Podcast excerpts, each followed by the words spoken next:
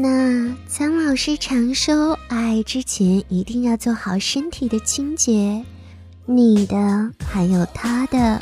可是有时候清洁也会有误区，你们知道吗？今天呢，苍老师的私密话就跟你们说一说清洁当中的那些误区。人们的性观念具有种种的偏见，比如说清洁问题呀。其实只要清洗过就是干干净净的了，不应该具有任何顾虑。当然了，性病患者和带菌者除外。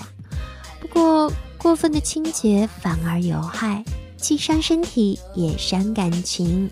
还有就是对于不同部位清洁度的偏见，比如说有的人讨厌接吻，认为很脏，尤其是对方是吸烟者，更是不招人待见了。其实热吻这件事情对于催情还是很有效的。回忆一下你们刚开始的时候，热吻可是最让人不能喘息的大餐了。怎么现在就变了呢？还有一些人呢，则对于口交拒之千里之外，认为自己的嘴巴只能做一件事情，那绝对不是口交。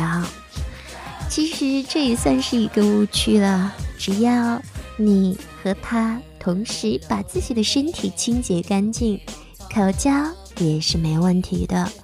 不过，如果真的从内心很排斥这件事情，那就不要勉强。还有一些人呢，会觉得手指很脏，尤其是一些女孩子，绝对不允许男人的手指进入自己的阴道，害怕得病。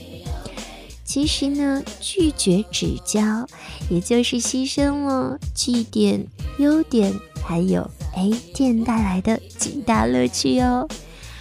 可以攀登性爱的巅峰，只是没有那么容易罢了，甚至无法得到如醉如痴、心旷神怡的痛快和随后淡定的感受。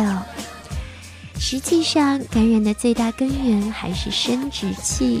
很难想象单纯的指教会搞出淋病、梅毒这些的，所以还是那句话，把自己的隐私部位搞干净，让对方把手指清理干净，把指甲剪得光光的，那么指交也是很安全的哦。跟着苍老师学做好情人，我们今天就说到这里啦。